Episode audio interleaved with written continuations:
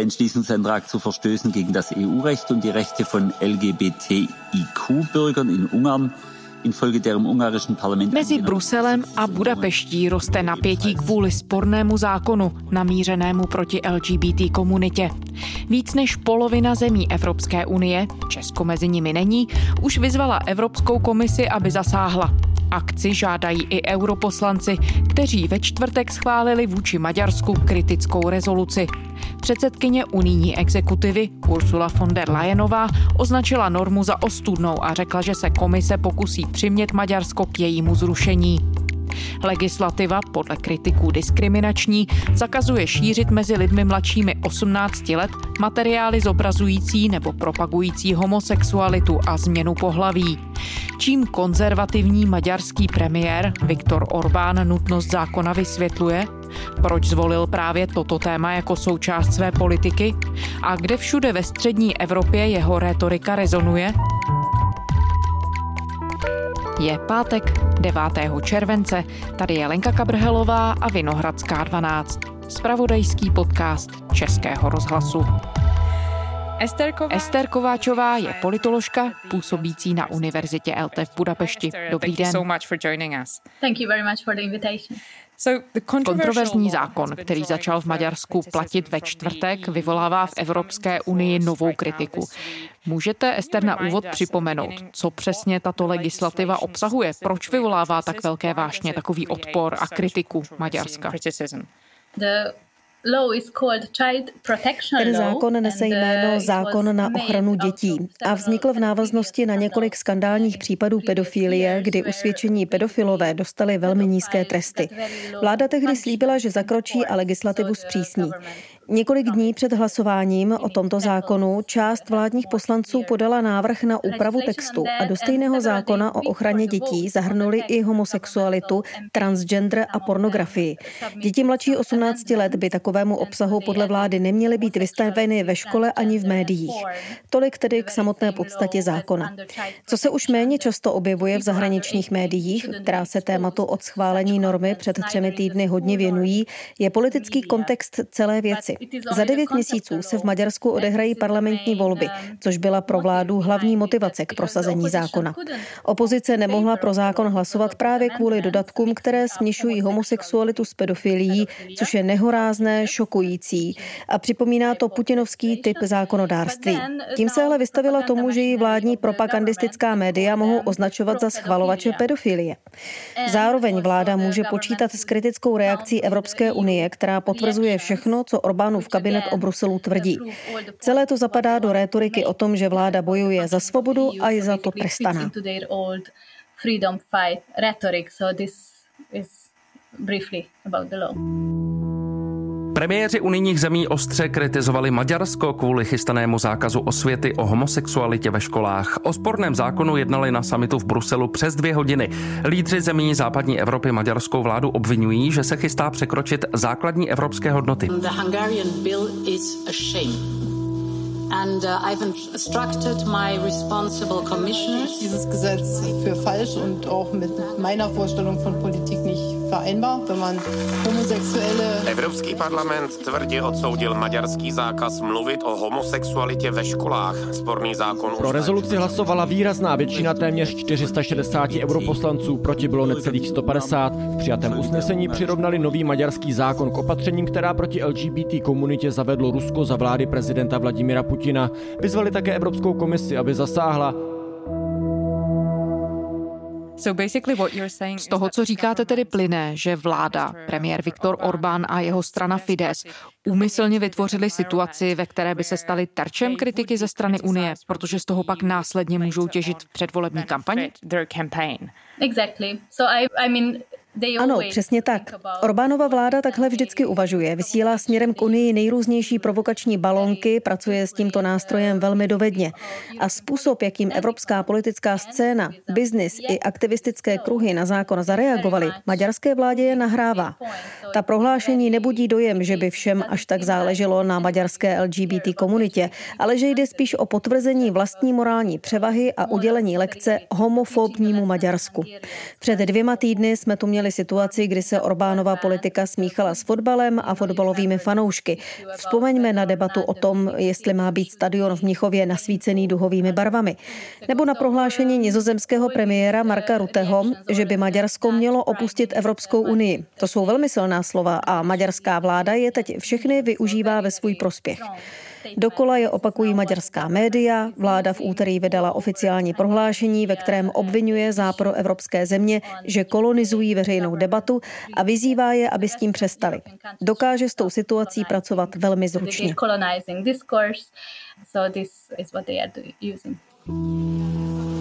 We don't have that kind of law. We have the law on defending the rights of the kids and the parents. There are a lot of countries who signed a letter and they want to yeah. I responded them immediately. And what did you tell them today? Please read it. It's not about homosexuality, it's about the kids and the parents. That's all. Maďarský premiér Viktor Orbán zákon hájil, slouží podle něj jen k ochraně dětí. Norma zakazuje zobrazovat homosexualitu a šířit o tomto tématu ve školách jakékoliv materiály. Lucemburský premiér Xavier Bettel Orbána obvinil, že se snaží homosexualitu stigmatizovat. Jeho nizozemský kolega Mark Rutte podle diplomatických zdrojů Orbána za zavřenými dveřmi vyzval, aby Evropskou unii opustil, pokud se mu nelíbí její základní hodnoty, jako je rovnost nebo tolerance. Lange termijn doel is Hongarije op dit punt op de knieën krijgen.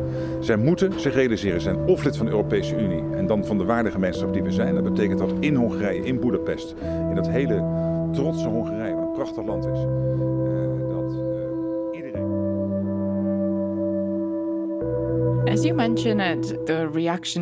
Jak zmiňujete, evropská reakce je velmi silná. Lídři Evropské unie vyzvali maďarského premiéra, aby zrušil klíčová ustanovení zákona, která diskriminují LGBT komunitu a sexuální menšiny. Maďarská vláda ale tvrdí, že všechny obavy z diskriminace jsou liché a neopodstatněné. Jak tedy vysvětluje to, že legislativa klade na stejnou úroveň třeba homosexualitu a pornografii nebo dokonce pedofílii? Jak vláda formulaci toho zákona brání? Pedophilia. How does it defend itself? Říkají, že nemají nic proti gejům a lesbám, pokud jsou dospělí, ale nezletilé děti by měly být chráněny.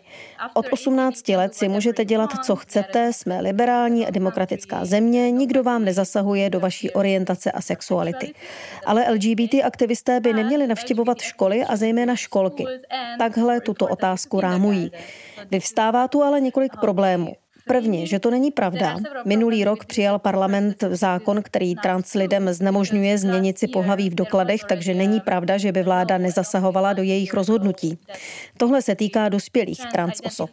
A za druhé, pokud jste teenager a právě se snažíte vypořádat se se svou identitou a různými obtížnostmi, procházíte velmi důležitým obdobím života, zvlášť pokud si uvědomíte, že možná nejste v uvozovkách úplně normální. Tak je důležité mít k dispozici nějaké vysvětlení vysvětlení, že být gejem nebo lesbou není nic špatného. To není propaganda nebo prosazování homosexuality. Je to pomoc, která může být pro gej nebo lesbické teenagery zásadní. Z politického hlediska se vládě tímto zákonem mistrně podařilo smíchat několik problémů dohromady. Vzali otázku, na které se společnost jasně shodne, v tomto případě jde o pedofilii, a přidali další moment, který vyvolává silné znepokojení, což je pornografie a způsob, jakým jsou jí děti vystaveny a co se o sexualitě dozvídají skrze násilné pornografické scény.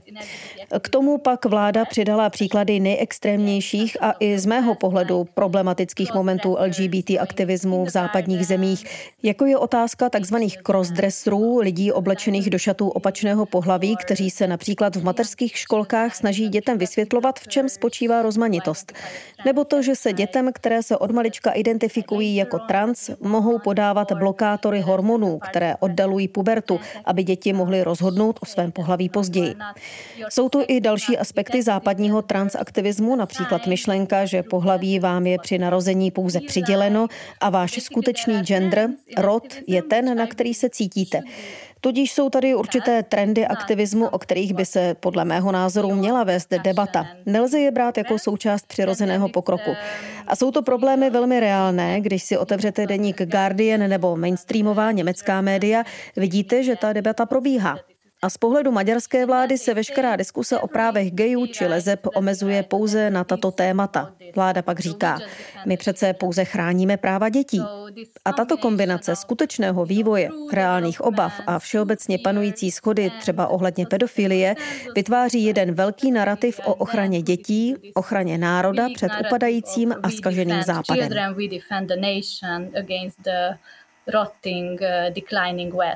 So let's look at how a jak se právě tohle téma stalo součástí politické strategie maďarského premiéra Viktora Orbána? Vy jste jako politoložka zkoumala a psala o situaci v téhle oblasti v celé střední Evropě, konkrétně v zemích Vyšegrádské čtyřky, České republice, Polsku, Slovensku a Maďarsku. Pokud se díváme právě na maďarský příklad, můžeme na něm objasnit, jak se to téma genderu stalo tak klíčovým úhlem Orbánovy politiky. Existuje nějaký jeden moment, kde se dá vypozorovat začátek začátek toho fenoménu. Policy as a phenomenon for Mr. Orbán? I would pokud mám být konkrétní, tak se domnívám, že to byl únor 2017. Je zajímavé, že Maďarsko se toho tématu v porovnání s Polskem nebo Slovenskem chopilo později. Všechna hnutí namířená proti LGBT, genderu a reprodukčním právům se začala aktivně projevovat už kolem roku 2000.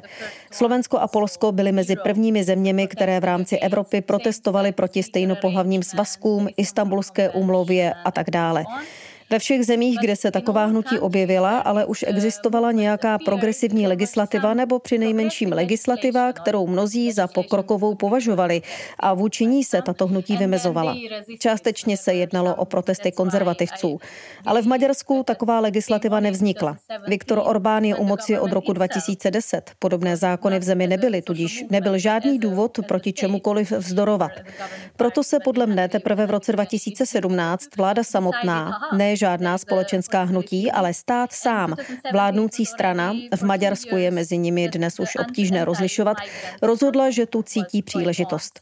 V roce 2017 v zemi už dva roky probíhala protiimigrační kampaň, takže strategie budování obrazu nepřítele už fungovala několik let. Jsou do ní zapojena všechna veřejná média, rozhlas, televize, online a offline média. Ta všechna se věnují demonizaci té vyčleněné skupiny. Předtím to byly několik let migranti, případně George Soros, miliardář a filantrop, Teď se touto skupinou stal gender. Right. Takže Viktor Orbán a jeho vláda vytvořili další skupinu těch takzvaně odlišných nebo jiných, vůči nímž bylo možné se vymezovat. Ano, přesně tak.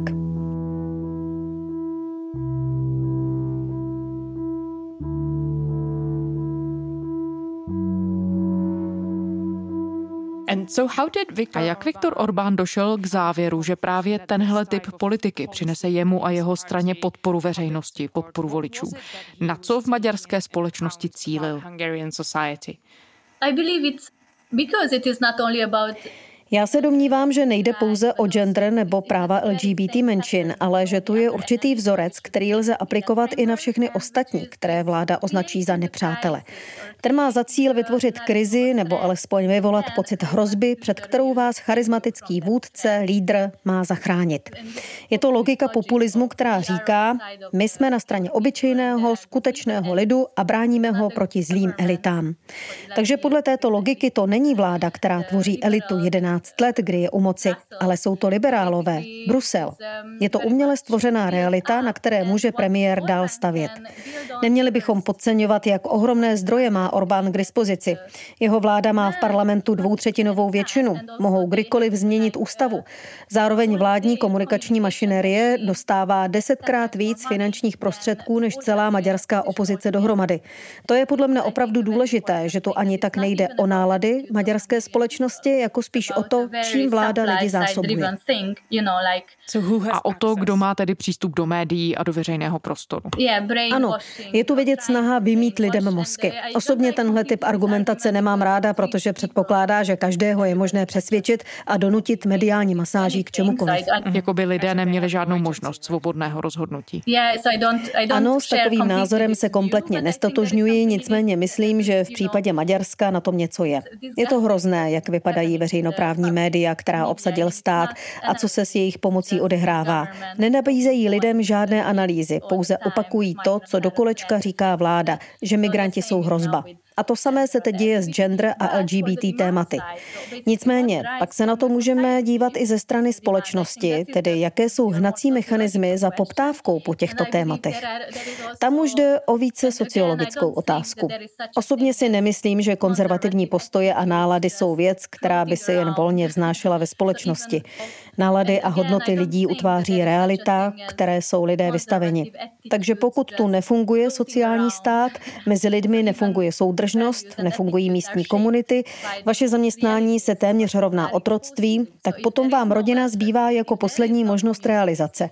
A snaha udržet rodinu neporušenou, s jasně přidělenými rolemi pro všechny členy, vám pravděpodobně poskytne jediný způsob, jak můžete svůj život chránit ve chvíli, kdy jiné mechanismy neexistují if there is no other protection. So basically what you're saying Takže, jestli tomu správně rozumím, když se premiér Orbán rozhodnul operovat s otázkami genderu jako důležitým úhlem své politiky, počítal s tím, že řada nějakých konzervativních tradičních jistot, se kterými lidé počítali, erodovala a oni se o ně nemohou opřít. A v takovém prostředí se pak snáze podařilo maďarskou společnost takovým způsobem polarizovat? Uh, Já si ani nemyslím, že tu jde o konzervativní hodnoty. Maďarská společnost je velmi polarizovaná, ale hlavní politický rozkol ve společnosti se v současné době točí kolem toho, zda jste pro nebo proti Orbánovi. Spousta lidí brání vše, co Orbán dělá a zároveň je tu mnoho dalších, kteří všechny jeho kroky nenávidí. Tam je hlavní dělící linie.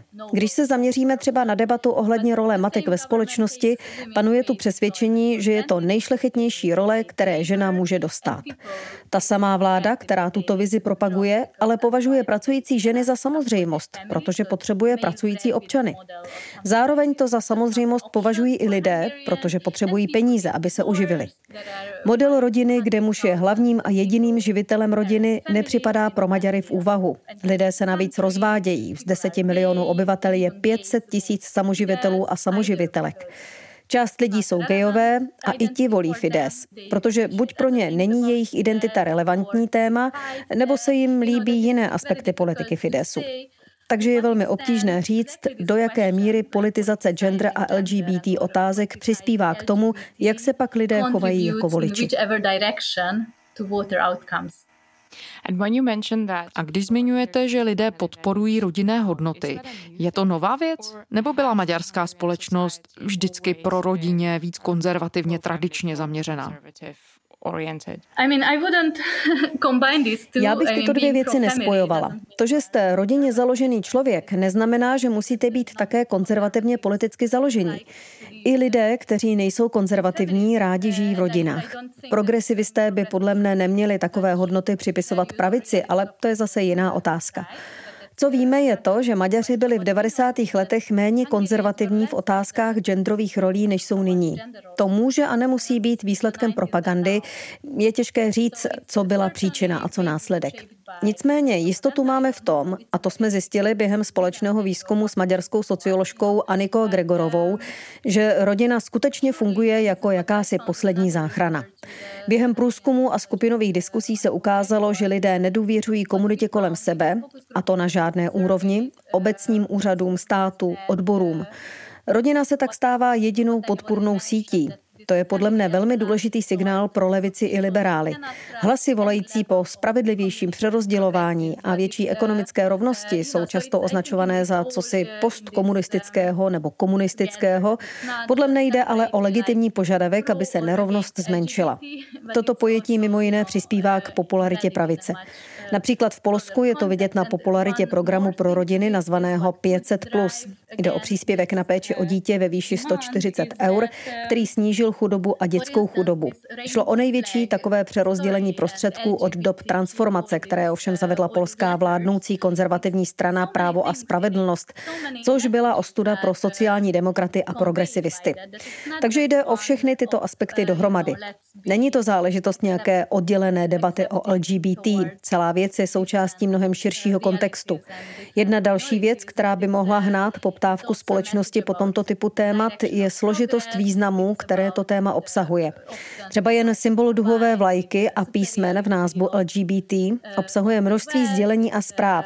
Není to jeden jasný vzkaz říkající, buďme tolerantní vůči odlišnostem a menšinám. Je to zároveň poselství o tom, jakým směrem se ubírá pokrok. To je často pro mnohé spojené se zprávou o nadřazenosti západu. Dokonce i různá písmena v názvu LGBT znamenají velmi různé věci a nelze dávat vše dohromady. Proto si podle mne spousta lidí říká, Pozor ale, protože část tohoto vývoje pro mě neznamená pokrok. K tomuto jsme se přece připojením k Evropské unii, nebo jak se říká návratem zpět do Evropy, nepřihlásili. To je ostatně to, co Ivan Krastev a Stefan Holmes eh, popsali ve své knize Světlo, které pohaslo. Že hodnoty, které bývaly součástí tzv. západních hodnot, se časem změnily a už nejsou těmi, ke kterým se řada lidí dál chce hlásit. Mm-hmm. So, takže podle vás se to týká samotné povahy vztahů mezi jednotlivými členskými zeměmi Evropské unie, mezi Západem a Východem unie. Ano, mám za to, že to je přesně ten problém.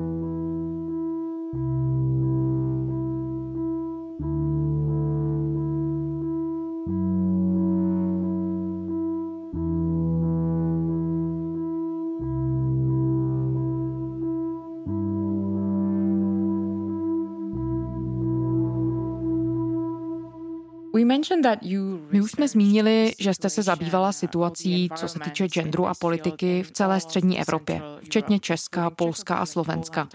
Když sledujete konkrétně tento typ politiky, který se vymezuje vůči genderovým otázkám, jak moc v tuhle chvíli v rámci středoevropského prostoru, včetně Česka, rezonuje? Asi není možné házet všechny země střední Evropy do stejného pytle, ale určitě je tu řada systémových rysů, které sdílíme. Všechny tyto země byly schodně satelity Sovětského svazu, což schodně formovalo politické i ekonomické prostředí. Následně se za podobných podmínek odehrála transformace. Všechny čtyři země se potýkaly s nedostatkem kapitálu, vysokým státním dluhem, byly odkázané na přímé zahraniční investice. Hodně o tom píše například český vědec Jan Drahokoupil. A také tu byla asymetrie mezi západní a střední, bývalou východní Evropou, která ani za těch 30 let nezmizela. Středoevropské země západní Evropu ekonomicky stále nedohnaly. I 17 let po vstupu do Evropské unie jsme označováni za nové členské země. Nejen v ekonomických ohledech, ale i symbolicky je pořád na stole debata, jestli jsme nebo nejsme skuteční Evropané. A právě to, jak se teď na evropské scéně mluví o sporném maďarském zákonu, podle mne do velké míry tuto dynamiku opakuje. Dává se nám to najevo, že ještě nejsme dost evropští. A to je velmi citlivá věc. Já sama se s maďarskou vládou neidentifikuji a nesouhlasím ani s dotyčným zákonem, který směšuje pedofilii s homosexualitou. Ale ten způsob, jakým západní Evropa reaguje, znovu odráží stejný styl povýšené poučování. Takže se na to dá nahlížet i tak, že se vlastně nakonec obě strany opevňují a zakopávají ve svém přístupu. Maďarská vláda i evropští, především západoevropští politici. Ano, tahle frontová linie tu existuje. Je to vidět třeba i na tom, jaké země podepsaly prohlášení odsuzující maďarský zákon. Odpovědnost ale podle mne spočívá částečně i na bedrech liberálních a levicových stran a aktivistů ve středoevropském regionu. V Maďarsku to například můžeme sledovat na prohlášeních některých hráčů, kteří se vztahují k Evropě a evropským hodnotám až s nábožnou úctou. Situaci vnímají tak, že patříme k Evropě a ne na Balkán. Hlásíme se k Evropě a ne k východu. A je v tom i trochu sebekolonizátorský přístup ve smyslu, ještě tam úplně nejsme, ještě nejsme tak civilizovaní, jako jsou lidé na západě. Obojí, jak západní povýšené poučování, tak liberální sebekoloniální rétorika může v lidech podněcovat hněv a zlobu. Neinterpretujte nás tímhle způsobem. A styl, jakým s tím vším nakládá Viktor Orbán, ale třeba i polská pravice, je ten, že se konflikt dál podněcuje a rozdmíchává. V jejich zájmu není konflikt vyřešit, ale naopak ho umocnit a politicky na něm vydělat. Říkají lidem, podívejte se, tak takhle s námi zacházejí. Mějte vztek, protože my ho také máme. A jedině my vás od povýšeneckého poučování západních kolonizátorů uchráníme.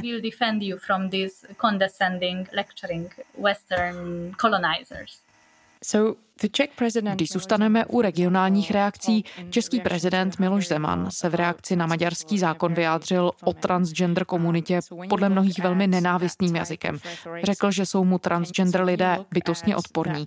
Pokud se zaměříme striktně na zvolený jazyk a na to, jaké prostředky volí k rozdmíchávání nějaké veřejné debaty, vidíte tam shodné rysy s tím, jak se věci odehrávají v Maďarsku, v Polsku, na Slovensku, v těch zemích, které jste zmínila? I mean, what I read, it was in the English speaking press. Z toho, co jsem četla v anglojazyčném tisku, nejsem si úplně na 100% jistá, jestli šlo o doslovný překlad, ale v citátech, které jsem zachytila, prezident řekl, že změnu pohlaví považuje za sebepoškození a že je znechucen transgender lidmi. A znovu je to ten případ, kdy tu prezident míchá několik věcí dohromady. Směšuje pohled veřejnosti, který je reálný, s nenávistnou rétorikou. Samozřejmě, že změna pohlaví může být vnímána jako svým způsobem poškození vlastního těla. Není to žádné tajemství tajemství, že při operativní změně pohlaví je třeba odstranit hňadra nebo genitálie, ale je potřeba o tom mluvit způsobem, kdy jeden druhého nebudeme nálepkovat a stigmatizovat. Je to velké a důležité téma, o kterém se v mnoha západních zemích mluví posledních pět až deset let. A pokud hlava státu označuje jednu skupinu lidí za nechutnou, je to strašné, protože tím legitimizuje její vylučování na okraj a také násilí. Rozhodně to není způsob, jakým by veřejní činitelé nebo političtí představitelé měli mluvit. Zároveň mě osobně zaráží, proč se v České republice vlastně dodnes tohoto tématu nechopilo buď společenské hnutí, které by se snažilo debatu podnítit ze spoda, nebo politická strana či politici, pokud tedy vynecháme vašeho prezidenta, který čas od času prohlásí něco pobuřujícího.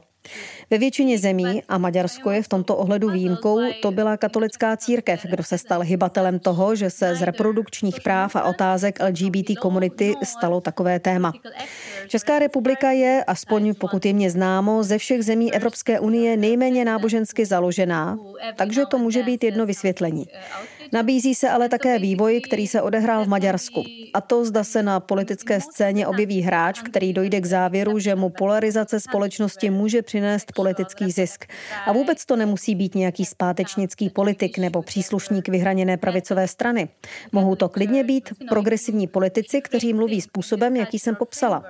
Pokud rámujete realitu tak, jako to progresivisté často dělají, že my jsme ti lepší lidé, my jsme na správné straně historie a každý by měl dospět na naší úroveň civilizace, tak můžete vzbuzovat odpor také.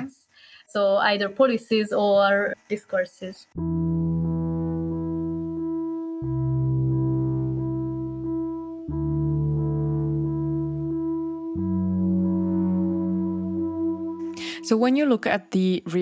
Pokud se tedy znovu podíváte na reakci, kterou maďarský zákon vyvolal v Evropské unii, přináší ta kritika úspěch, pokud ji tedy chápeme tak, že má vést ke změně politického chování a Viktora Orbána a jeho vládu má donutit ke změně nejkontroverznějších částí zákona. Má ten tlak nějaký efekt? Is that successful? I have za posledních 11 let, během nichž v Maďarsku vládne Viktor Orbán a intenzivně se kousek po kousku snaží demontovat demokracii, se země stal docela euroskeptik. Obecně je Evropská unie v reakci na jakékoliv snahy o podrývání demokracie, teď mluvím obecně, velmi neefektivní. V případě Maďarska jsme zatím viděli spíš symbolická verbální odsouzení, ale mnohem méně účinných kroků. Osobně bych moc ráda viděla, aby tento zákon posoudil Evropský soudní dvůr. Ale víme, že i kdyby se to stalo, potrvá roky, než se dozvíme verdikt. Přitom škoda se mezi tím už stala. V Evropské unii neexistují mechanismy, které by umožňovaly rychlý zásah. A reakce, jichž jsme svědky, jsou podle mne velmi symbolické. Spíš z nich mám pocit, že dotyční politici mluví jen ke vlastním voličům. Adresátem není Viktor Orbán. Nejde o to, aby jejich prohlášení pomohlo příslušníkům maďarské LGBT komunity, ale aby prokázali, že jsou sami dost progresivní a správní. To samé se děje na úrovni biznisu. Například automobilka BMW si změnila svou profilovou fotku na duhu, zároveň ale na východě Maďarska buduje novou velkou továrnu a využívá k tomu štědrých pobídek maďarského státu. Pokud jde o podnik skutečně oddaný myšlenkám a hodnotám rovnosti, a je samozřejmě jiná otázka, jestli takovou věc od biznisu a kapitálu vůbec máme chtít a čekat, ale pokud jste oddaní jistým hodnotám, tak se podle nich budete chovat. Změna profilové fotky vás nestojí nic. Postavit se před Viktora Orbána a říct mu, pokud nezměníte tento nehorázný zákon, zastavíme stavbu továrny, to by byl jiný signál. Nic takového ale ve vztahu k maďarské vládě nevidím. Všichni jsou znepokojení, všichni slovně odsuzují, ale žádný konkrétní krok nenásleduje. Je to trochu podobné přístupu k režimu ruského prezidenta Vladimira Putina. Na jedné straně máme sankce, ale ve stejnou chvíli Německo ve spolupráci s Ruskem buduje plynovod Nord Stream 2. Mezi slovy a činy je tu rozdíl which is different. Well, at the same time, politically there could be... Zároveň tu ale mohou být pro Maďarsko, maďarského premiéra Viktora Orbána, politické důsledky, při nejmenším v rámci Evropské unie. Poslanci Evropského parlamentu se snaží přimět Evropskou komisi, aby vůči Maďarsku přijala přísná opatření, a to by teoreticky mohlo dokonce zahrnovat odebrání hlasovacích práv v Radě Evropské unie Maďarsku. Skutečně se tohle všechno vyplatí Viktoru Orbánovi riskovat? Znovu, počkejme, až se to skutečně stane.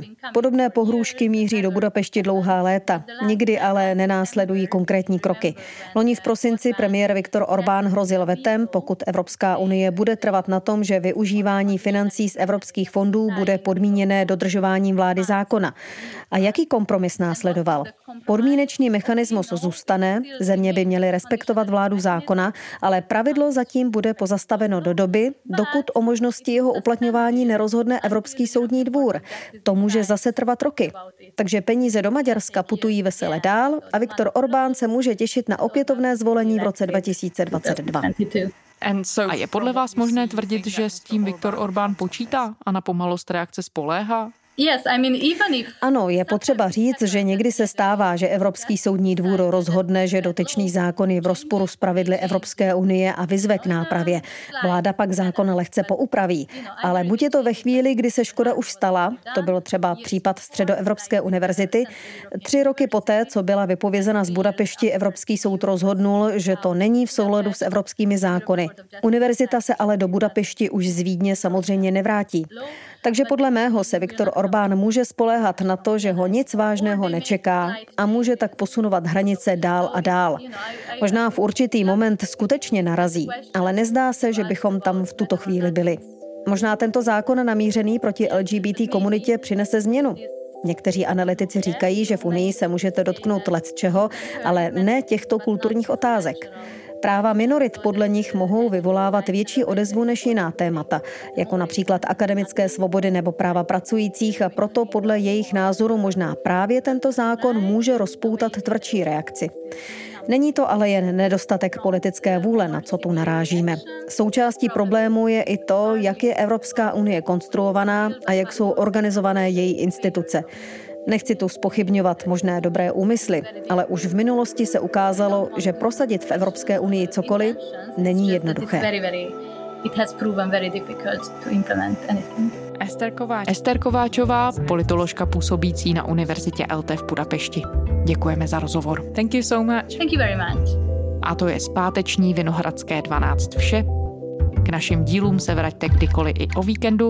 Všechny najdete na serveru iRozhlas.cz, v podcastových aplikacích a samozřejmě i v rozhlasové aplikaci Můj rozhlas, kde je všechno naše další audio. Psát nám můžete na adresu vinohradská12 zavináč rozhlas.cz. To byla Lenka Kabrhelová. Těším se v pondělí.